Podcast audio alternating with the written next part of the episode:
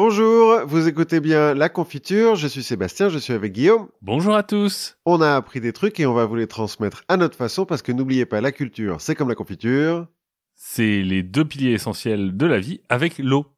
Exact. Oh là là, transition, rappel, enfin non, rappel... Euh... Anticipation, Anticipation. Euh, on prépare l'émission et tout ça. Voilà, parce que de quoi allons-nous parler aujourd'hui, Guillaume ? Alors aujourd'hui, comme on est dans la semaine du podcaston, on s'est dit qu'on allait y participer avec les plus de trois cents créateurs qui s'engagent pour soutenir des associations. Et aujourd'hui, on va parler un petit peu d'un des programmes de l'UNICEF, ou en tout cas, on va parler de pourquoi l'eau, c'est important. Oui. Et on vous en reparle un petit peu à la fin de ce sujet. Tout à fait. Et on reparlera aussi de Catherine de Russie et puis de ses frasques sexuelles, mais ça n'a, ça n'a rien à voir. C'est Parce moins important. Voilà, il faut finir sur une note légère, quoi. C'est ça. Parce que donc c'est moi qui commence en parlant de l'eau des anges. D'accord. Euh, de la, la ville des anges. L'eau de la ville des anges, l'eau à Los Angeles. Et on va parler d'un certain William Mulholland. Que les fans de cinéma connaissent. Voilà. Mais bon, commençons euh, par citer un des plus grands philosophes euh, du vingtième siècle. Hein. J'adore l'eau, dans vingt trente ans, il n'y en aura plus. J'espère pas. J'espère que non, pardon. Ne trahissons pas sa pensée. S'il te plaît, effectivement. Tu as reconnu la prose inimitable de Jean-Claude Van Damme.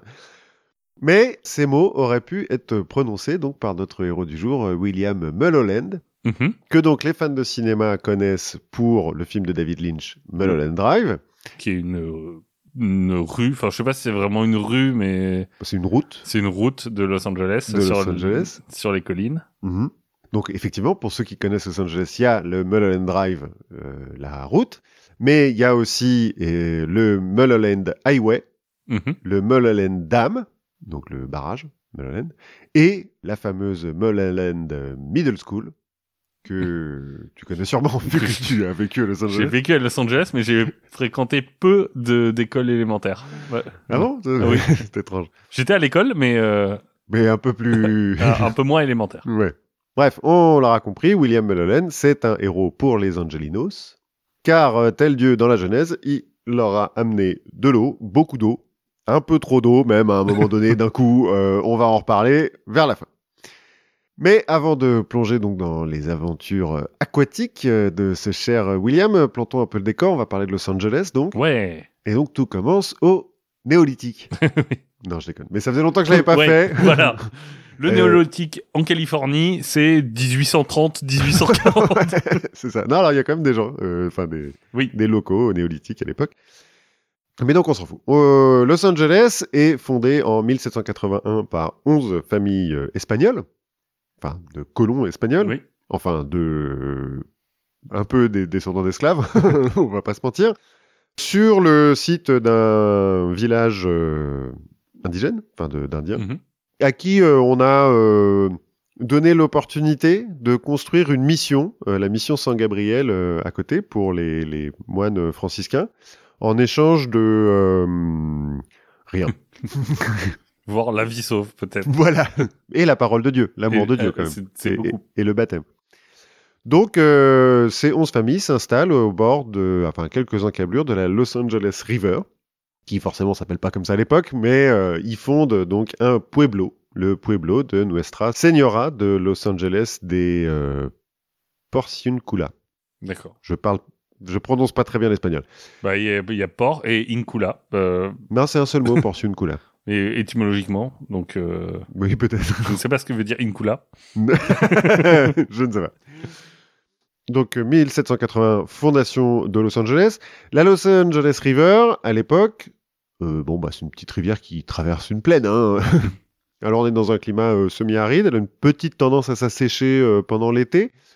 Et à déborder en hiver au moment de la fonte des neiges euh, au printemps. Mais du coup, euh, bah, ça fait une plaine alluviale, donc oui, c'est fait, un peu fertile. C'est une moyenne. Euh... Ouais, non mais c'est plutôt fertile, euh, donc onze familles, ça va quoi. Bref, sautons un petit peu euh, les étapes. Ils sont douze familles.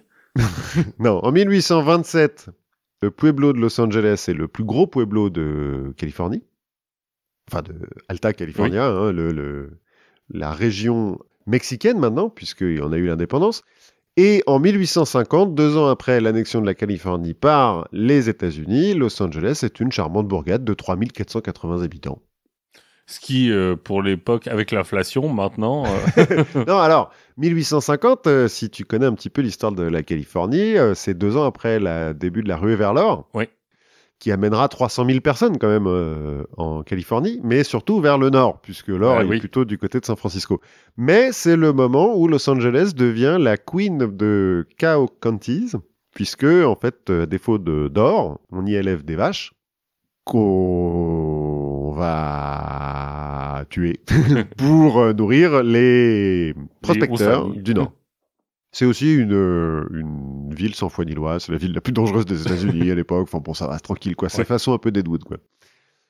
Euh, non, le, le boom de Los Angeles, en fait, arrive en mille huit cent soixante-seize avec le train qui la relie à San Francisco. Puis, en mille huit cent quatre-vingt-cinq, quand elle est reliée à Santa Fe et au réseau de la Southern Pacific. Et surtout, en mille huit cent quatre-vingt-douze, quand on découvre du pétrole à côté de Los Angeles. Je ne savais pas, mais en mille neuf cent vingt-trois, Los Angeles produit un quart du pétrole mondial. C'est euh, du offshore, non? Un petit peu. Il y a un peu d'offshore, non, mais il y a des champs oui, aussi de pétrole. Euh... Alors bon, là, on est encore sur oui. une ville qui n'est pas très, oui, très oui. grosse, hein, mais, euh, mais ça ramène du monde. Bon, puis évidemment, au début du XXe siècle, l'industrie du cinéma, qui trouve que c'est quand même cool qu'il fasse beau tout le temps pour pouvoir tourner toute l'année, et pas seulement en été, euh, et qui donc s'installe à Los Angeles. Alors moi, j'avais entendu une autre raison pour euh, l'installation à Los Angeles, en plus de ça, c'est que le, tous les équipements de cinéma ont été brevetés par Edison, mm-hmm. et que bah, les gens n'avaient pas trop envie de payer des royalties à Edison, donc ils se sont dit, mais du coup... où est-ce qu'on se met le plus loin possible de lui pour pas qu'il vienne nous emmerder. Mais toujours aux États-Unis. Mais toujours aux États-Unis. C'est possible. C'est possible. Bref, tous ces euh, facteurs font qu'entre mille huit cent soixante-dix et mille neuf cents, la population de Los Angeles est multipliée par vingt. Ah oui, quand même. Passant d'un peu plus de cinq mille habitants à plus de cent mille, donc euh, vers mille neuf cents. Or... comme un été à Monaco. Plus ou moins. Or, le climat reste semi-aride et la Los Angeles River ne fait aucun effort pour amener plus d'eau à Los Angeles. Et donc, très vite se pose la question de comment est-ce qu'on va approvisionner cette ville champignon en eau. Alors qu'il y a la mer à côté. Alors qu'il y a la mer à côté, mais que les gens ont euh, la sale habitude de ne pas boire d'eau salée et de vouloir se laver, par exemple, arroser ouais. leur jardin, tout ça. Bon, ça pose euh, des problèmes. Mais pour les vaches, on peut pas utiliser l'eau salée? Alors les vaches, ça va. En fait, euh, pourquoi est-ce que c'est euh, surtout à l'époque, euh, enfin fin du dix-neuvième siècle, pourquoi c'est la, la, la reine des, des comtés des vaches? Parce que tu as moins besoin d'irriguer pour les vaches. Tu peux les laisser paître un petit peu avec l'herbe qui pousse plus ou moins naturellement. Mais même aux États-Unis, tu peux pas faire bouffer que de la barbaque euh, aux gens. Il faut quand même faire un peu des légumes et donc il faut faire de l'irrigation.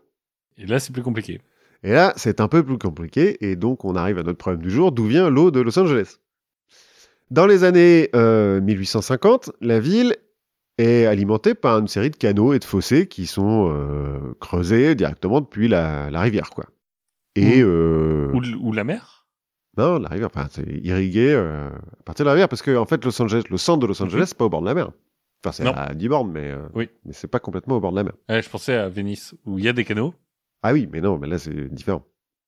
En mille huit cent cinquante-sept, le conseil municipal finit par se dire que ça serait pas mal d'avoir un système de canalisation, parce que, bon, euh, en fait, les canaux et les tranchées, bah, ça devient vite fait des égouts à ciel ouvert, quand même. Sauf que, bah, alors, ils savent pas faire, donc ils chargent un certain William Dryden de fabriquer donc, euh, ce réseau. Mais Dryden, euh, alors il sait faire plein de trucs hein, dans sa vie. Il a été euh, notaire, procureur, interprète, journaliste, agent secret pour la République du Texas, capitaine de la milice du Nouveau-Mexique, mais pas ingénieur. Mais pas plombier, quoi. Ni plombier, ni euh, ingénieur euh, hydraulicien, hydraulique. Bon, il va quand même construire un réservoir en briques et en bois sur la Los Angeles Plaza, donc au centre de la ville, qui va alimenter par un aqueduc entre gros guillemets en bois qui est relié à la rivière et un réseau de canalisation en bois, elles aussi, qui alimente une bonne dizaine de maisons quand même. Bah, des maisons en contreplaqué. Ouais, bon, après, on est en mille huit cent cinquante-sept, hein, donc euh, des maisons, il n'y en a pas non plus des ouais, dizaines. Il y a onze familles. Hein. Oui, ils sont encore que trois à quatre mille, donc euh, ça va, mais... Bon, forcément, tout ça, c'est pas très solide.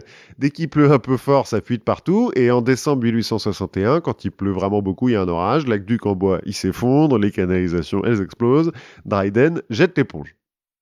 Alors, d'autres euh, pionniers offrent leurs services à la ville pour améliorer le système, mais à chaque fois qu'il pleut un peu trop haut ou qu'il y a un mouvement de... Bah, on est quand même pas très loin de la faille de San Andreas, donc il y a un peu des tremblements de terre aussi. Tout euh, se pète la gueule et les mecs euh, abandonnent euh, quelquefois au bout de six mois. Hein. Il y en a même un qui va se suicider de honte en plein conseil municipal. Bah, c'est un ancien maire et tout, il avait dit « Ouais, mais vous inquiétez pas, moi je vais le faire et tout. » Bref. Bref, c'est pas facile. Bref, c'est pas facile et en mille huit cent soixante-huit, le conseil municipal décide que vraiment on sait pas faire et donc on va s'en remettre, je cite, à l'égoïsme éclairé du secteur privé. Ah, ce et... qui a donné de belles choses à Los Angeles. Oui. Ils aiment bien le secteur privé à Los Angeles. Si, si vous êtes déjà allé à Los Angeles, voilà, le secteur privé, et notamment le secteur automobile, mm-hmm. a modelé la ville. Voilà. La main invisible du marché faisant bien les choses, il se trouve qu'au même moment, trois hommes d'affaires de Los Angeles, dont euh, Salomon Lazare, cousin des fondateurs de la banque, Lazare, et donc français, et Prudent Baudry, lui aussi français, ancien maire de Los Angeles, et man- mania de l'immobilier local, cherche une nouvelle affaire. Et donc, euh, les trois hommes fondent la Los Angeles City Water Company et obtiennent une concession de trente ans sur les droits de l'eau de la Los Angeles River et l'approvisionnement en eau de la ville. Le tout à travers un processus d'appel d'offres... Euh... clair, précis et transparent. Disons qu'ils ont une approche macroniste du conflit d'intérêts et de l'appel d'offres. Bref, la concession est donnée et les trois business angels de, Los Angeles, de la Los Angeles City Water Company, qui ne sont pas plus ingénieurs que leurs prédécesseurs. Oui, hein. Mais eux, ils ont, de la... mais ils ont plus d'argent. Voilà, ils ont plus de moyens à investir. Et donc, euh, ils investissent et ils engagent des gens qui savent un petit peu faire. Alors, ils le font euh, un peu, hein, juste assez pour remplir euh, les grosses lignes du, du cahier des charges. Pas assez pour qu'il y ait assez de pression dans les bouches d'incendie, par exemple. Mais c'était pas dans le cahier des charges. Le donc, feu, c'est euh, pas très grave. Voilà. Surtout qu'à un moment donné, ils veulent faire payer l'eau des bouches d'incendie à la ville. Et la ville leur dit « Non, mais attendez les gars, vous déconnez ou quoi ? C'est pour sauver tout le monde quand même. » Et puis, dans le cahier des charges, il y a marqué que c'est que l'eau... Euh, utilisé, potable. potable et utilisé par euh, des, des organismes privés, enfin des gens ou oui. des entreprises que vous devez faire payer, pas, le, pas les pompiers. Bah mais bon. Bon, ben bah voilà, euh, nos trois euh, égoïstes éclairés, euh, ils sont pas là pour euh, faire du euh, non, de la cistana hein, non plus. Atlas, euh... il va shrug, hein, si, oui. si ça continue. Ils vont faire la grève générale. C'est ça. Ils sont beaucoup moins euh, économes quand il s'agit d'investir euh, dans le rachat de la concurrence, parce qu'il y en a quand même un petit peu, dans les villes avoisinantes, oui. ou quand il s'agit de construire un tunnel secret sous la Los Angeles River pour en extraire cent cinquante fois plus d'eau que ce qui était permis dans le cahier des charges, le tout pour irriguer les terres qui sont juste en dehors de Los Angeles. Bon alors, qui vont quand même produire des fruits et légumes oui. que les bon. gens mangent, mais voilà. C'est pas... Des, des avocats et des pistaches. Mais... Bref, l'égoïsme éclairé de nos trois compères euh, n'éblouit pas la population de Los Angeles euh, par euh, leurs efforts. Mais sans le vouloir, ils vont mettre le pied à l'étrier à deux hommes qui vont sauver Los Angeles en leur apportant l'eau. D'abord, Frédéric Eaton, fils du président fondateur de la colonie de Pasadena. Donc euh, bien né.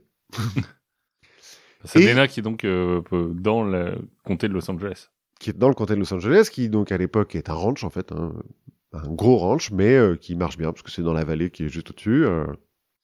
Ça marche bien, et euh, Frédéric Eaton, il est aussi ingénieur hydraulique autodidacte, parce que euh, il est, dès l'enfance, il est passionné par euh, les canaux d'irrigation sur le ranch de son père, mais vraiment, il est vraiment passionné par ce truc-là, et euh, il se fait engager à quinze ans, par la Los Angeles City Water Company, et il en devient superintendant ingénieur à dix-neuf ans. Ah oui, mais il est bien né, cela dit. Ah, il est bien né, non mais il est, il est jeune, hein, certes, dix-neuf oui. ans, mais en fait, dans le fond, il est vraiment pas con. Euh, et c'est une vraie passion, le, le, la mécanique des fluides pour lui. Et euh, donc, euh, bon, bah voilà, la, la carrière de Frédéric Eaton est lancée. Et deuxième euh, homme, donc, William Mulholland, notre euh, héros du jour, que Frédéric Eaton, en fait, engage initialement pour la maintenance des canaux d'irrigation et d'approvisionnement. Puisqu'en gros, euh, tout homme capable de manier une pelle est euh, capable de faire, ouais. hein, parce qu'il suffit de creuser des, des trous, quoi. Et de retirer les trucs qui bloquent. Voilà. Sauf que William Mulholland, c'est pas n'importe qui. Bon, d'abord, il est irlandais. Donc bon. L'eau, il aime pas trop. C'est ça. Pas trop ce que ça vient faire là-dedans, mais bon, il est irlandais. Il est né en dix-huit cent cinquante-cinq à Belfast. Ah oui, c'est...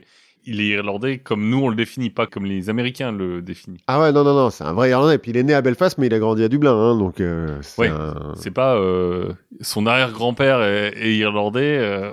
non, non, non, non, c'est un vrai irlandais, donc il est né euh, à Belfast, grandi à Dublin. Son père est employé des postes, veuf, et un peu à cheval sur l'éducation de ses garçons, euh, qui fait surtout à coups de martinet, quoi. Donc, euh, William se barre de chez lui à quinze ans pour s'engager dans la marine marchande. Il va faire quatre ans d'aller-retour entre euh, l'Angleterre et euh, l'Amérique. Il va ensuite débarquer à New York. Il va se faire bûcheron dans le Michigan. Puis, il entend parler de la Californie. Il trouve que c'est cool. Son frère le rejoint. Ils achètent un ticket sur un bateau qui va jusqu'au Panama. Comme ils n'ont plus de blé, ils traversent l'isthme à pied. De l'autre côté, ils se font engager comme marins, William en ayant l'expérience, ce qui les permet de remonter jusqu'à San Francisco. De là, ils achètent des chevaux et ils descendent vers Los Angeles. Ils avaient vraiment décidé d'aller à Los Angeles. Ouais, ils veulent aller à Los Angeles, c'est leur rêve et tout. Euh, ok, on y va. Bon, entre, euh, en chemin, ils s'engueulent, mais euh, qu'importe. William, lui, arrive à euh, Los Angeles et il se fait engager pour creuser un puits artésien près de Long Beach. Donc, pas à Los Angeles même, mmh. mais euh, pas loin. Donc un puits artésien, c'est euh, tu creuses, tu creuses, ouais. jusqu'à ce qu'il y ait de l'eau qui sorte toute seule, quoi. Oui. Il n'y a pas de pompe, il n'y a rien. Voilà. Et là, il découvre sa véritable passion, la géologie et le, l'ingénierie hydraulique. Parce que lui aussi, quand il voit de l'eau couler, il brande. Et il a le caillou absolu, du coup. Alors pas tout de suite, parce que euh, il est autodidacte, lui aussi. Mais en fait, donc en, en creusant ce premier puits, il va tomber sur des fossiles. Et il trouve ça passionnant qu'il y ait des fossiles sous terre. Et voir de l'eau jaillir toute seule, euh, il trouve ça euh, incroyable aussi. Et donc, euh, il veut faire euh, ça de sa vie. Mais dans Los Angeles, il y a un puits de fossiles. Oui, bah à côté du musée. Là, à côté du musée. Là où il y a le, le lac de, de bitume. C'est ça, le, le lac de bitume. Alors qu'il y a de, du bitume naturel. Pour le... Oui.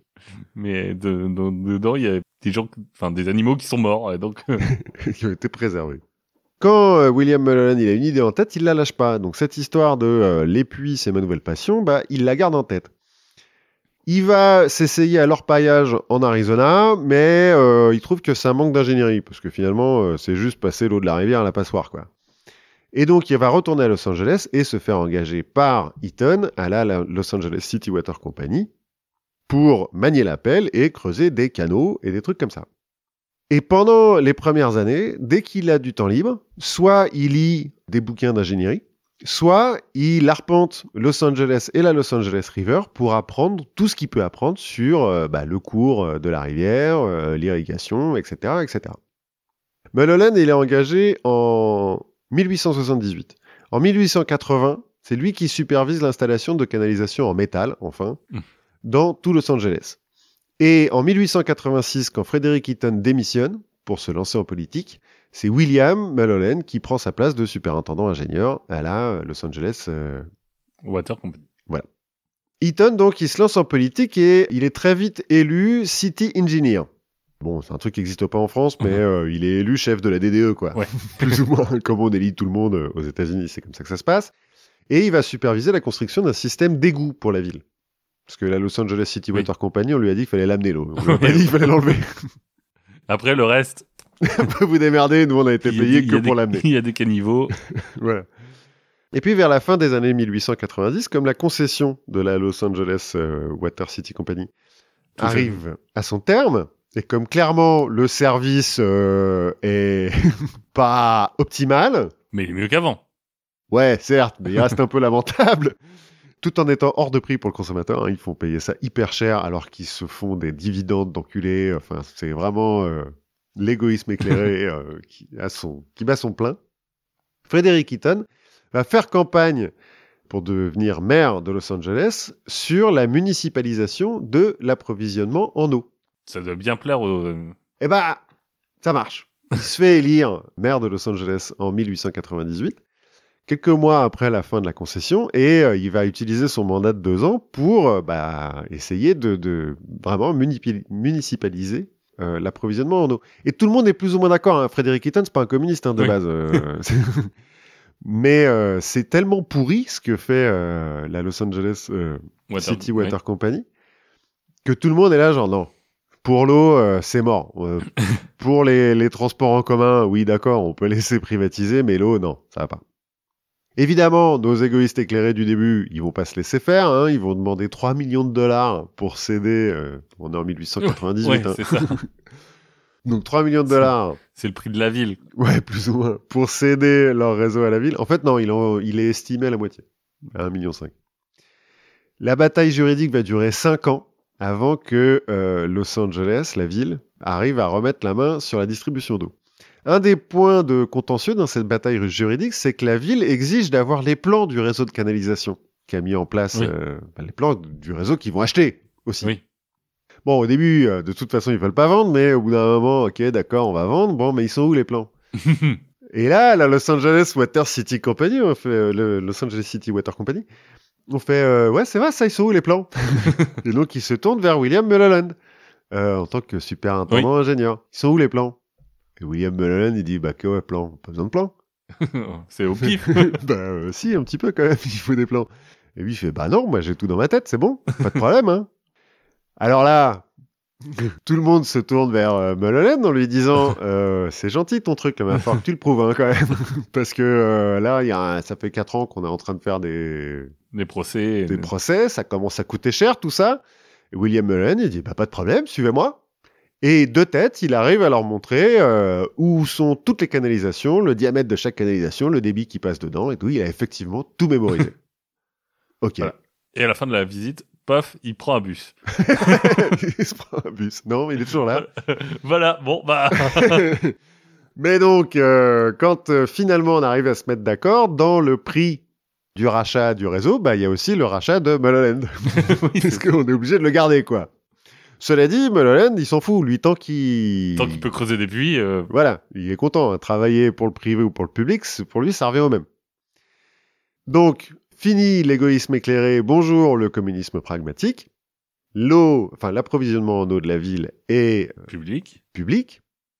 La ville va changer sa charte pour créer un comité des commissaires de l'eau, qui euh, ne seront pas élus pour éviter euh, les problèmes politiques, et cetera. Et pour interdire la vente des droits sur l'eau et de l'eau excédentaire en dehors des limites de la ville de Los Angeles. Ça va avoir son importance pour plus tard. Mais pourquoi ça serait mieux qu'ils ne soient pas élus ? Bah parce que s'ils sont élus, euh, ils peuvent faire campagne sur « Ah non, il faut privatiser euh, », des trucs comme ça. D'accord. Mais s'ils ne sont pas élus, ça peut être juste des mecs qui sont foutus là pour leur faire plaisir... Euh... Ce qui est un peu le cas, en pratique. Mais comme ils sont, c'est un comité, ils sont plusieurs, bon, oui. on se dit que ça, ça annule un peu le truc. Comme ce qui se passe avec Disney en ce moment, quoi. Ouais, plus ou moins. Mais bon, là, en, en gros, en changeant leur charte, il y a une des clauses dans la charte aussi, c'est que l'approvisionnement en eau de Los Angeles ne peut plus être privatisé. Oui. C'est interdit. Bon. Mulholland est nommé, donc, superintendant du nouveau Los Angeles Water Department, qui remplace euh, la compagnie. Avec pour première mission de cartographier et de mettre par écrit les choses parce que t'es pas immortel, mec, donc euh, ça serait quand même con. Puis, de, si possible, d'améliorer un petit peu tout ça. William Mulholland s'y attelle avec enthousiasme, donc il fait les plans, il étend le réseau de canalisation, il le modernise, il crée des pompes, des réservoirs, euh, il va baisser les tarifs pour le consommateur de plus de cinquante pour cent. Ouais, c'est pas mal. Et les effets sont immédiats, parce que le nombre de logements reliés au réseau explose, donc le nombre de consommateurs aussi, et malgré les prix réduits, eh ben, en fait, le Los Angeles Water Department, département génère un virgule cinq million de dollars de profit pendant ses quatre premières années d'existence. D'accord, donc ça valait le coup de le racheter euh, trois millions à la limite. Finalement, oui, l'un dans l'autre, ça va. Sauf que la population de Los Angeles continue à augmenter et la L A River ne fait toujours aucun effort et tout le monde continue à prendre des douches tous les jours, enfin bref. En mille huit cent soixante-dix Non, bah non, là, on est en mille neuf cent quatre. En mille neuf cent quatre, les... tout bon, le monde... Peut-être prend... pas tous les jours, mais bref, les gens utilisent de l'eau, quoi. Et donc, en mille neuf cent quatre, Mulholland prévient ses supérieurs qu'à un moment donné, il va falloir trouver une autre source d'approvisionnement, parce que sinon, euh, il a beau être bon dans son taf, euh, il ne peut pas multiplier l'eau non plus. Hein. C'est pas Jésus, et ni un, du- un druide de, de niveau trente. Ou un... Hein? C'est quoi dans Prophétie euh... un, un, un mage de la sphère de l'eau, voilà. De l'océan. Un, un mage, mage de, de, du dragon de l'océan. Un mage d'Ozir. C'est ça. Et c'est là que revient sur scène Frédéric Eaton. Parce que lui aussi, il s'inquiète du futur de l'approvisionnement en eau de sa ville. Enfin, sa ville, il était oui. maire que deux ans, mais on se comprend. Mais c'est chez lui, quoi. C'est dans son cœur. Voilà. Et à la différence des autres, il a une solution pratique. Enfin, envisageable. Dans les années mille huit cent quatre-vingt-dix, lors d'une petite euh, randonnée camping, dans la Sierra Nevada, il passe par Owen Valley, où coule la Owen River qui se jette dans le Owens Lake. Du nom de Dick Owens, un explorateur qui, euh, paradoxalement, n'a jamais foutu les pieds dans cette vallée. Mais bon, bref. Euh, la région, est... bon, on est dans la Sierra Nevada, ouais. On est dans le Grand Bassin, on n'est pas loin du dé- désert du Morave. C'est... un poil aride, mais grâce à cette rivière et à ce lac, la Owens Valley euh, est plutôt fertile, relativement parlant. Mais il n'y a personne et donc ça ne sert à rien. Il n'y a pas grand monde. Il y a des Indiens qui vivent euh, là depuis euh, des temps mémoriaux. Non, mais il y a aussi des pionniers, une communauté de, de ranchers en fait, qui ont installé leur ranch. Euh, pareil, hein, ils n'ont pas fait beaucoup d'irrigation parce que bon, bah, y a de l'herbe qui oui. pousse, tu mets des vaches, euh, ok, ça marche. On est à un peu plus de trois cents bornes de Los Angeles, mais comme la Owens Valley est à mille deux cents mètres d'altitude, Eaton se dit qu'avec la gravité, ça va suffire à amener l'eau jusqu'à Los Angeles. Il se fait confirmer ça par plusieurs experts, dont Mulholland, qui l'emmène en fait euh, en trek jusqu'à la Owens Valley. Trek pendant lequel la légende veut qu'ils aient pas bu beaucoup d'eau, parce que plus tard, quand euh, on va effectivement construire un aqueduc entre la Owens Valley et euh, la Los Angeles River, chez les ouvriers, quand on ne sait plus trop par où il faut aller, on se dit qu'il suffit de suivre les, bou- les cadavres de bouteilles de gnôle que les deux mecs ont bu euh, sur le chemin. Bref. Et ils ne sont pas un peu rapprochés? Alors, ils sont très potes euh, pendant très longtemps. Ils vont rester ils très potes. Ils sont colocataires, d'ailleurs. non, non, non, ils sont tous les deux mariés. Euh, ils ont tous les deux enfants. Non, ils, sont, euh, ils ont le même âge. Mais euh, ils sont de caractères diamétralement opposés. C'est-à-dire que Eaton, c'est un vrai politicien, il est charismatique, c'est un fils de riche, il sait comment se comporter, et cetera. Mulholland, c'est un peu un autiste, quoi. Par la personne, euh, il aime pas écrire. Lui, ce qui l'intéresse, c'est faire de l'ingénierie. C'est... Et trouver de l'eau. Et après, il l'a dans la tête. Voilà, c'est un peu ça. Alors, tout ça se fait euh, très di- le plus discrètement possible parce que euh, Fred Eaton... Alors, c'est pas un philanthrope, hein, déjà. Mmh. Il espère bien euh, racheter les terres et les droits sur l'eau de la Owens Valley pour faire un peu de profit. Et il a un petit peu peur des autres euh, égoïstes euh, éclairés qui pourraient lui damer le pion, notamment parce qu'ils ont un petit peu plus de capital que lui. Parce qu'il a beau être bien né, il n'est pas non plus richissime. Donc tout ça, euh, secret. Sauf qu'en mille neuf cent quatre, un autre joueur aux poches infiniment profondes entre sur le terrain. Rockefeller ? Le gouvernement fédéral. Ah. Parce qu'en fait, deux ans plus tôt, notre ami Teddy Roosevelt a signé le Reclamation Act, qui euh, crée le Bureau of Reclamation, qui a pour but de lancer des grands travaux d'irrigation dans l'Ouest américain, qui est quand même très aride, quoi. Oui. Hein, on a fini la reconstruction après la guerre de sécession, tout ça, ça commence à bien marcher, on se dit qu'il euh, faut développer euh, l'Ouest. Notamment pour y développer l'agriculture, pour qu'il y ait des gens qui viennent et que euh, ça soit un peu moins un désert, quoi. A posteriori, c'est quand même un, un succès total, hein, le Bureau of Reclamation, là. Il va permettre la construction de plus de six cents barrages, l'irrigation de quarante mille kilomètres carrés de terre qui produiront soixante pour cent des légumes du pays, soit quatre salades. Non, je déconne, mais... Euh... Bah c'est tout ce que... Enfin si, c'est les salades et les tomates que tu, que tu mets, tu mets dans, les, dans les burgers. Non, mais donc c'est un vrai succès, a posteriori, plus tard, euh, le Reclamation Act. Mais là, en l'occurrence, pour les plans de Fred Eaton, c'est un peu un problème. Parce que le bureau de of Reclamation, là, s'intéresse à la Owens Valley. Et que euh, leur but, c'est pas de remplir les piscines ouais. d'Hollywood, hein, c'est d'irriguer sur place. C'est pas de faire des aqueducs de trois cents bornes de long. Heureusement, Eaton, il est malin. Et il peut compter sur euh, deux atouts de l'égoïste éclairé, le pantouflage et le conflit d'intérêts. Les deux mamelles de la société. Voilà, c'est ça. Et euh, il a un petit peu de chance. Parce que pour faire son étude sur la Owens Valley, le Bureau of Reclamation engage un certain Joseph Lippincott, ingénieur de formation, alors lui pour le coup pas autodidacte, hein, il est allé à l'université et tout, et consultant spécialisé dans les projets hydrauliques. Il avait déjà travaillé avec Eaton et Los Angeles au moment de la municipalisation pour dire euh, « oui, non, on peut faire mieux, euh, la compagnie, là, elle fait n'importe quoi ». Et donc, quand Lippincott est nommé au bureau des réclamations, Eaton vient le voir avec son projet d'aqueduc entre la Owens Valley et euh, Los Angeles, et Lippincott n'est pas très difficile à convaincre. Euh... Et pas cher, quoi. Bah, faut voir. En fait, Lippincott, il est payé quatre mille cinq cents dollars par an par le Bureau of Reclamation et deux mille cinq cents dollars par mission par la ville de Los Angeles, qui lui en donne plusieurs. Parce que, donc, Eaton s'arrange pour que Los Angeles engage Lippincott comme consultant. Oui. Bah, c'est dans leur intérêt aussi. À Los Angeles ? Oui. Ah oui, oui, tout à fait. D'avoir de l'eau. Oui. Et euh, Lippincott, en retour, s'arrange pour faire engager Eaton par le Bureau euh, of Reclamation pour que ça soit Eaton lui-même qui aille dans la Owens Valley pour faire du porte-à-porte et pour dire hey, « qu'est-ce que vous faites de votre terre et du bout de rivière qui passe euh, à travers ?» En pratique, Eaton, euh, il bosse euh, comme consultant aussi pour oui. le, le Bureau of Reclamation. Donc quand il va faire du porte-à-porte, c'est pas pour le Bureau of Reclamation, oui. mais personne ne lui pose des questions. Puis euh, les gens de la Owens Valley sont au courant que euh, le, le Bureau of Reclamation euh, s'intéresse à leur vallée. Et donc, euh, ils disent, oui, bah, entrez, monsieur, ouais, parlons-en. Euh, ben, oui, on peut peut-être euh, gérer quelque chose, faut voir. Mais pour que le plan d'Eaton fonctionne, il faut aussi que le projet d'aqueduc soit approuvé et financé par la ville. Parce que il trois cents... Va pas, il va pas le faire tout seul, quoi. Bah, il a pas les moyens, déjà. Parce que là, on parle de vingt-cinq millions de dollars, hein, quand même. Ouais. C'est beaucoup à l'époque. Et puis, encore une fois, Eaton, il est riche, mais il n'est pas richissime, quoi. Et donc... Pour que euh, ce projet soit approuvé et financé par la ville, c'est Mulholland qui s'y colle. D'abord, il va rédiger un projet technique de faisabilité.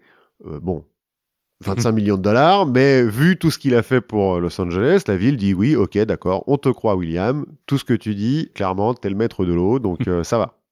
En revanche, pour financer, c'est un peu plus compliqué, parce que vingt-cinq millions de dollars, c'est quand même beaucoup. Ils ont pas essayé la danse de la pluie à un moment ? euh, Peut-être. Et notamment parce qu'il faut essayer de financer ça un peu discrètement pour éviter les spéculateurs oui. euh, sur les terres dans la Owens Valley, mais sur le trajet aussi. Donc il faut essayer de faire ça un petit peu discrètement. Et le Los Angeles Water Department a beau faire des profits, euh, pas vingt-cinq millions de dollars, donc à un moment donné, il va falloir faire un prêt. Or, pour que la ville puisse faire un prêt, il faut qu'il y ait un vote. Pour que le vote réussisse, il faut que la population soit dedans, quoi. Et donc Mulholland va se lancer dans une campagne de presse où à longueur d'articles et d'interviews, il va faire monter la peur de la sécheresse à Los Angeles. En exagérant complètement les chiffres, en disant « mais regardez, l'année dernière, il y a eu une sécheresse incroyable ». Il est aidé là-dedans par le propriétaire du L A Times, qui fait partie d'un syndicat de propriétaires terriens de la San Fernando Valley, qui espère bien que le projet réussisse euh, pour que leurs terres... prennent un peu de valeur. Voilà. Parce que comme on n'a pas encore inventé le porno... il n'y a rien à faire dans la vallée. Pour ceux qui ne connaissent pas San Fernando Valley... C'est la vallée du porno. Ouais. C'est la vallée du porno. C'est là où sont tournés la majorité des pornos américains. Ouais. Donc il y a ce, cette campagne de presse. Alors ce qui est marrant, c'est qu'il y a un autre journal à Los Angeles qui appartient à Hearst, dont on a déjà mm-hmm. parlé, qui sait un petit peu ce qui est en train de se passer et qui essaye de démonter euh, tout... les affirmations de Mulholland et de, de révéler ce que fait Eaton dans la Owens Valley, ils vont prétendre que Mulholland a vidé les réservoirs d'eau de la ville dans l'océan pour provoquer une sécheresse. Bon, a priori, ça, c'est faux. Mais donc, euh... eux aussi, ils y vont de bonne foi, quoi. Oui, ah bah, tout le monde est de très bonne foi dans cette histoire. Il n'y a aucun problème. Et tout le monde fait ça pour des... Des, des motifs nobles. Voilà. Enfin, ce qui est avéré, c'est que Mulholland a euh, trafiqué les chiffres. Et d'ailleurs, plus tard, une fois que tout sera accepté, euh, il va revenir sur ces machins, puis il va changer. euh, non, moi, j'ai rien fait. Bref, en dix-neuf cent cinq, une première campagne de bons du Trésor est lancée par la ville, ce qui permet l'achat des terres dans la Owens Valley, que Eaton offre généreusement de mettre à son nom pour garder le secret, parce que euh, il est comme ça, lui, c'est tout pour sa ville. Et avec le soutien de Teddy Roosevelt, euh, L A va, euh, Los Angeles va obtenir l'autorisation de traverser les terres fédérales sur le tracé du, du futur aqueduc. Et donc, en dix-neuf cent sept, les travaux peuvent commencer. Ils dureront jusqu'en mille neuf cent treize, ils vont employer jusqu'à six mille personnes, dont trois mille neuf cents ouvriers euh, en même temps. Ils vont nécessiter l'achat par la ville de cinq carrières de calcaire, la construction de trois usines de ciment, de cent quatre-vingt-dix kilomètres de voies ferrées, de cent soixante-quatre tunnels pour soixante-dix kilomètres de long, deux centrales hydroélectriques, huit cents kilomètres de route, trois cent quatre-vingt-dix kilomètres de lignes téléphoniques et six réservoirs. Boum. L'aqueduc, une fois fini, fait en tout trois cent soixante-quinze kilomètres entre la Owens River et le Lower San Fernando Reservoir, donc qui est dans la oui. San Fernando Valley, donc le syndicat a fait du profit, oui. Ça, il n'y a pas de problème pour eux. Et effectivement, tout ne... enfin, l'eau, ne... il n'y a pas de pompe, c'est que euh, la gravité qui amène l'eau jusqu'à Los Angeles. À l'inauguration de l'aqueduc le cinq novembre mille neuf cent treize, Mulholland va déclarer dans un bref discours « Je vous avais promis de l'eau, la voilà, prenez-la. » Orateur. C'est un orateur, c'est clairement... Euh, voilà. Le succès est total pour tous les acteurs concernés. Hein. Mulholland devient la star des ingénieurs hydrauliques. Eaton a revendu à la ville les droits de l'eau de la Owens River pour une somme euh, tout à fait raisonnable, mais il a gardé les terres et les vaches qui étaient dessus pour euh, se faire un petit empire euh, de ranch. De la vache. De la vache. Bon, sauf que comme il n'est pas euh, ranchero à la oui. base, ça va se péter la gueule quelques années plus tard. Et voilà. Le syndicat des propriétaires, donc, euh, ils ont gagné leur pari. À ceci près, cela dit, pour le syndicat des propriétaires, que la charte de Los Angeles qu'ils avaient changée là, pour dire on n'a pas le droit de vendre de l'eau à l'extérieur des limites de la ville, bah ça leur empêche euh, d'irriguer la oui. San Fernando Valley. Qu'à cela ne tienne, il suffit d'auto-annexer la San Fernando Valley à Los Angeles. Ce qu'ils font. Ce qui fait de Los Angeles la plus grande ville des États-Unis en surface. Et alors, si vous allez sur Google Maps, par exemple, vous mettez Los Angeles, les limites de la ville sont très étranges, parce que donc on a un carré un peu au milieu, et puis cette extension dans la San Fernando Valley, ça date de cette époque-là. c'est c'est des, des, une superficie comparable à la Hollande. Ah oui, oui, c'est immense. C'est, c'est immense. Et à l'époque, donc c'est en mille neuf cent vingt, dans les années mille neuf cent vingt, qu'ils annexent toute oui. la San Fernando Valley, il n'y a presque rien. Hein. Mais bon, ça fait partie. Et puis, il y a des petites poches qui ne sont pas annexées. West Hollywood ne fait pas partie de Los Angeles, par exemple. Oui. Les Américains, bref. Bref, euh, tout le monde est heureux, ils vécurent euh, longtemps, ils eurent beaucoup d'enfants, et puis euh, voilà. Non. bah non, bah non, c'est pas vrai. En fait, euh, tout a bien marché pour euh, tout le monde qui est à Los Angeles, mais pour les gens de la Owens Valley, c'était pas beaucoup, mais enfin quand même. Ils ont plus d'eau. Ça marche beaucoup moins bien, effectivement, parce qu'ils se rendent vite compte qu'ils se sont fait un peu entuber. D'abord, parce que pour les convaincre de vendre, Eaton leur avait promis que Los Angeles prendrait pas toute l'eau de la Owens River. Oh, enfin, limite, euh, qui ponctionnerait juste une infime partie, ouais. Que ça se verrait pas, quoi. C'est, bon, voilà. Sauf que Los Angeles finit par racheter toutes les terres qui sont au bord de la rivière et par euh, détourner quatre-vingt-dix pour cent du débit de la Owens River. Ce qui fait que la rivière ne suffit plus à remplir le Owens Lake, qui s'achè- s'assèche complètement. Dès mille neuf cent vingt-quatre, il n'y a plus une goutte d'eau dans le Owens Lake. Sachant qu'on est euh, donc dans le, ce qu'on appelle le Great Bassin, la, le Grand Bassin euh, aux États-Unis, mmh. où il y a beaucoup de rivières qui partent de la Sierra Nevada, des Rocheuses, et cetera, mais qui ne vont pas jusqu'à l'océan. Elles s'arrêtent dans des bassins où elles euh, forment des lacs, et c'est tout. Ça s'arrête là. Bref, le Owens Lake euh, disparaît. Et comme on est donc, euh, je l'ai dit, pas loin de la vallée de la mort, Salt Lake City, tout ça, tout ça, mmh. et ben on se rend compte qu'en bas du lac, ben, y avait du sel. Et que le sel, bah, c'est pas ce qu'il y a de mieux. Pour euh, faire pousser des trucs. Pour faire pousser des trucs. Que maintenant... Mais ça vaut un peu d'argent, le sel. Ouais, mais à l'époque, pas trop. mais, mais, bah, mais on n'est plus au Moyen-Âge. Voilà, c'est ça. Et puis, on est euh, dans une vallée au milieu de la Sierra Nevada. Enfin, oui. Pas non plus hyper facile d'accès. Ce qui fait que dès qu'il y a un petit peu de vent, bah, y a des tempêtes euh, de poussière euh, incroyables. Et que euh, ce sel de, du Owens Lake contient des éléments légèrement nocifs, comme le cadmium, le nickel ou l'arsenic. Cool. Ce qui provoque une épidémie de maladies respiratoires. Bref, euh, c'est pas top pour les habitants de la Owens Valley, qui, euh, dès mille neuf cent vingt-quatre, vont se rebeller contre Los Angeles, et notamment en dynamitant les bouts de l'aqueduc. Notamment euh, la ponction. Oui. Qui vont dynamiter euh, plusieurs fois cette guerre de l'eau, parce que c'est comme ça qu'on, appelle, euh, qu'on l'appelle aux États-Unis, la Californie Water War, durera jusqu'en, jusqu'en mille neuf cent vingt-sept, quand euh, la banque des leaders de la résistance fait faillite et que ses propriétaires sont arrêtés pour détournement de fonds. Pendant leur procès, ils vont dire « Non, non, mais on a tout fait ça pour la résistance, je vous jure, c'était pas pour euh, l'enrichissement personnel. » Mais bon, bref, presque tout le monde fait faillite, du coup, presque tout le monde se barre. Donc, euh... tout le monde s'en fout, aujourd'hui. Voilà. Aujourd'hui... Bah, non, aujourd'hui, il y a encore un peu des procès. Dans les années quatre-vingt-dix et deux mille, il y a une série d'actions judiciaires qui a forcé la ville de Los Angeles à laisser suffisamment d'eau se déverser dans le Owens Lake pour éviter les tempêtes de sable. Donc, à la, passe... à la place d'un... d'un... d'un... désert de sel complètement sec, c'est de la et boue. D'un lac, on a une espèce de boue qui est toujours cancérigène. Et avec des mou- maintenant on a des moustiques. Et en plus on a des moustiques. C'est cool. L'histoire tourne aussi un peu au vinaigre pour Eaton et Mulholland. D'abord parce qu'ils s'engueulent au point de plus jamais s'adresser la parole. À propos de l'emplacement d'un réservoir, Eaton espérant qu'il soit construit sur les terres qu'il a achetées, parce que bon, il faut bien faire un peu de profit. Et Mulholland ayant la spéculation en horreur, en horreur s'entête à refuser et à le mettre ailleurs, le mmh. réservoir. Et euh, comme je l'ai dit, Mulholland est devenu la star des ingénieurs hydrauliques. Hein. Il a euh, l'université de Berkeley va lui filer un doctorat honoris causa. Euh, la presse le voit comme favori pour la mairie de Los Angeles. Ce à quoi il répond « Je préférerais accoucher d'un porc-épic par le cul. » Alors euh, le cul, le porc-épic qui sort par le cul. Si oui. Vous voyez ce que c'est qu'un porc-épic, enfin dans quel sens vont les pics. Oui. Ça doit faire mal.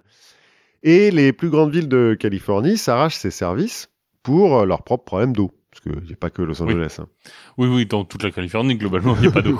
C'est un problème. Et tous ces succès le rendent euh, un peu vaniteux et un peu imprudent. En dix-neuf cent dix-huit, un barrage qu'il a construit pour San Francisco s'écroule en partie, heureusement sans conséquences dramatiques parce que le réservoir derrière n'était pas plein.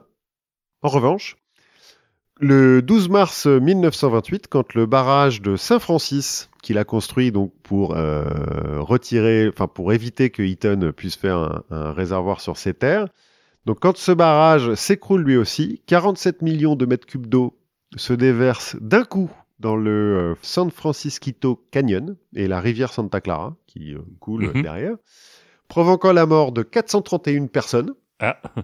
et euh, des millions de dollars de euh, dégâts.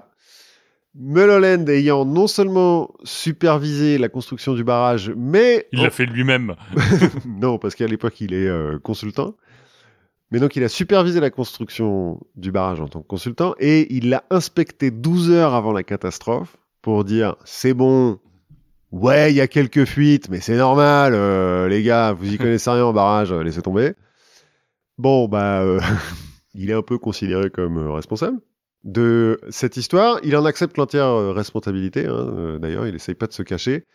Cela dit, pendant les commissions d'enquête euh, qui vont suivre, les gens qui décident Euh, vont conclure que malgré, certes, des erreurs de jugement, il n'y avait pas un... Une volonté de nuire, euh, voilà, c'est, c'est une erreur. Ni une... vraiment négligence, on ne pouvait pas savoir. Et puis il que... a fait beaucoup, et puis quatre cent trente personnes. Est-ce que... C'est... Voilà. C'est... Dedans, il y avait des enfants. Oui, c'est pas très grave.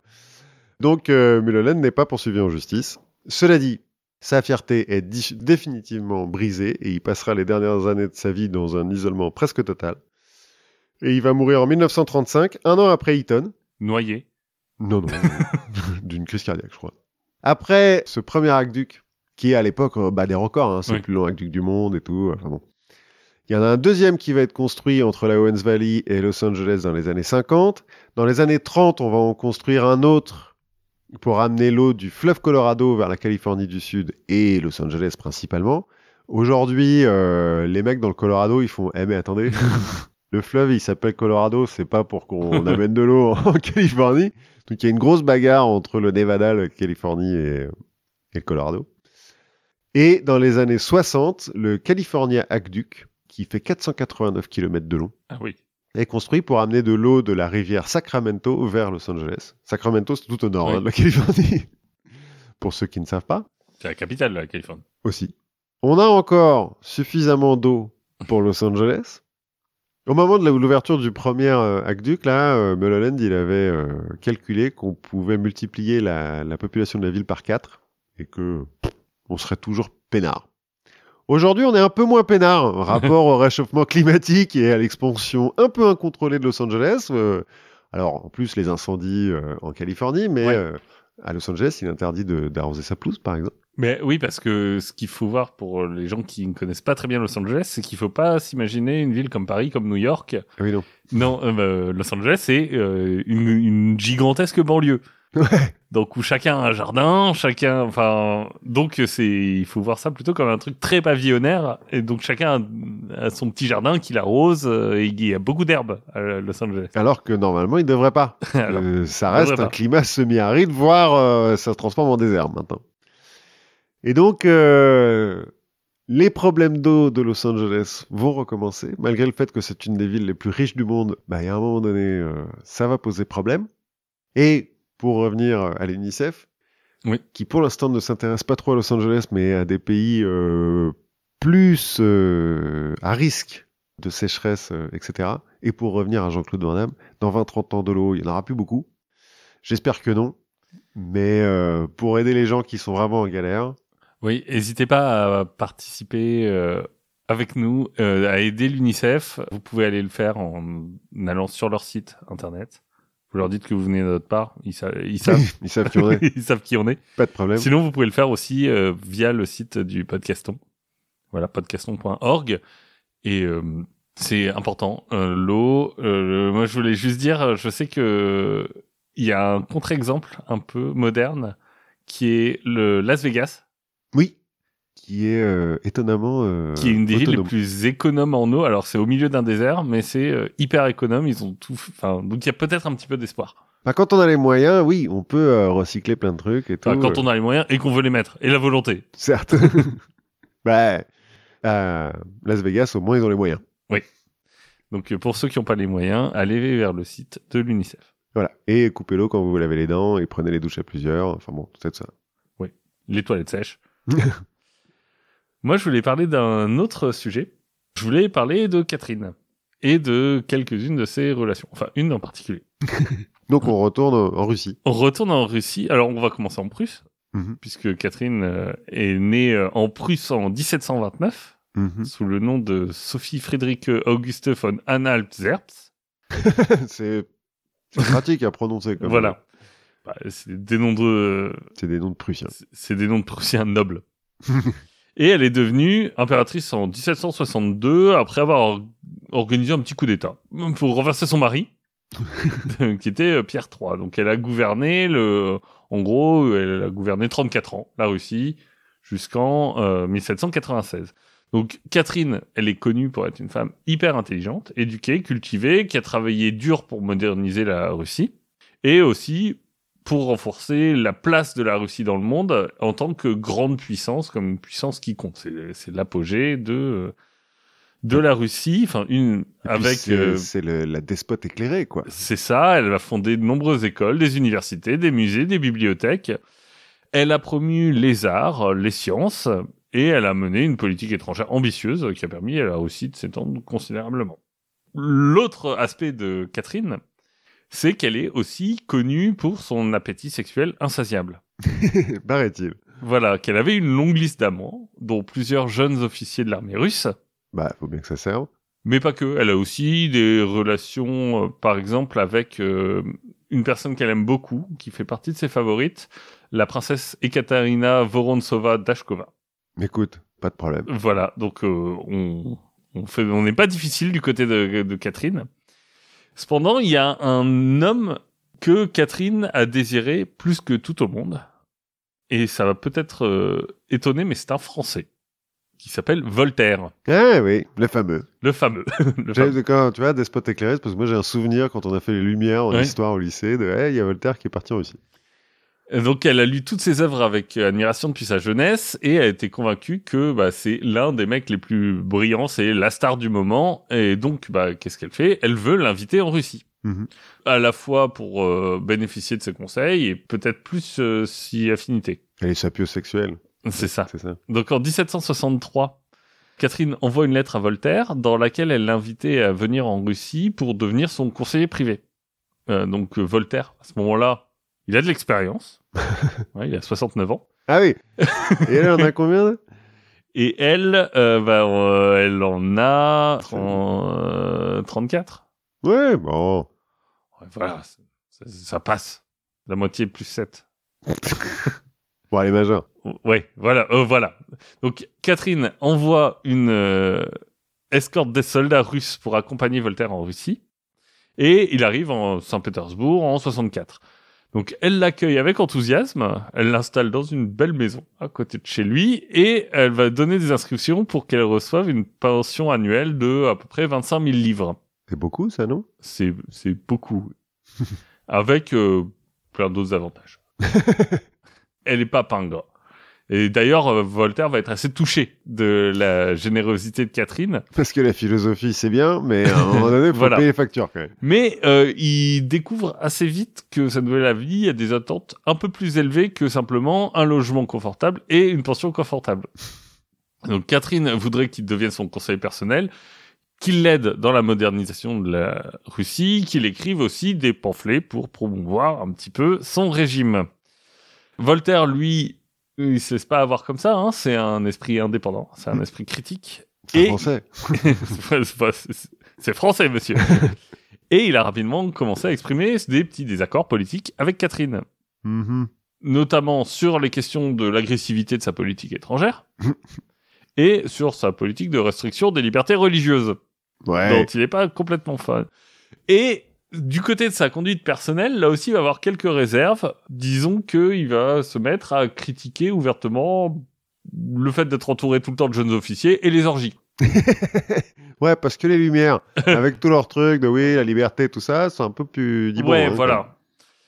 Catherine, elle l'apprécie pas forcément. Donc, elle est assez vite irritée par les critiques de Voltaire, mais elle... d'un côté, c'est Voltaire. Ouais, et puis elle veut toujours... Euh, le... Donc elle, elle veut le garder, quoi. Elle essaye de le flatter, de le convaincre, de changer d'avis, donc elle va lui offrir des cadeaux, des honneurs. Euh, notamment, elle va écrire, elle va demander à Voltaire d'écrire une pièce de théâtre pour célébrer la victoire de la Russie sur la Pologne, qui avait été annexée par la Russie en dix-sept cent soixante-douze. Voltaire accepte et écrit une euh, pièce intitulée « La Princesse de Navarre ». Ok. Elle est de Navarre, euh, Catherine ? Non. Ah ouais, qui a été représenté en grande pompe. Donc, ça y est, on a le, le théâtre. Même après cela, Voltaire va quand même continuer à critiquer la politique de Catherine et il va s'opposer à plusieurs de ses projets de réforme, notamment l'expansion de l'Empire russe en Crimée. Encore et toujours. Encore et toujours, il y, y a un problème. Hein. Euh, la Crimée qui est encore à ce moment-là ottomane. Mm-hmm. Finalement, Catherine a décidé qu'elle en avait assez de ses critiques et qu'elle allait devoir se séparer de lui.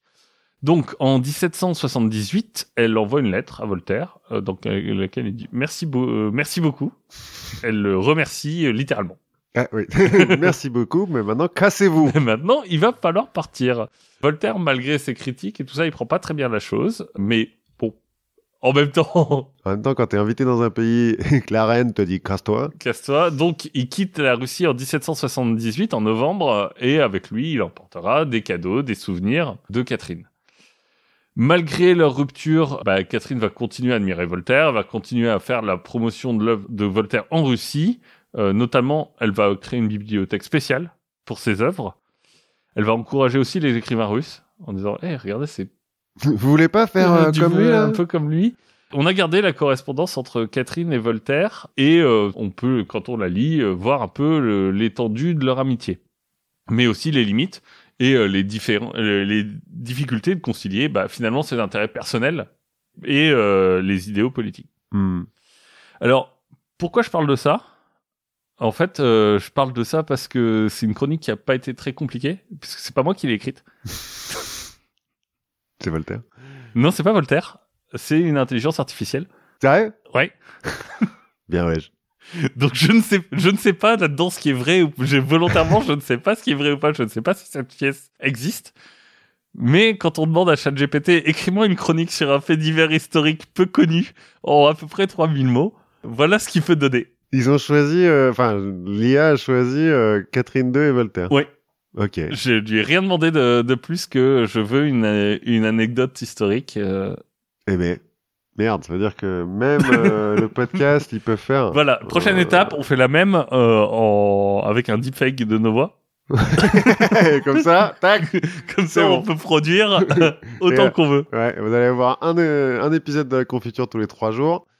Ça n'a pas, ça n'a pas traîné. Voilà, ce que ça veut dire, c'est euh, méfiez-vous de ce que vous écoutez.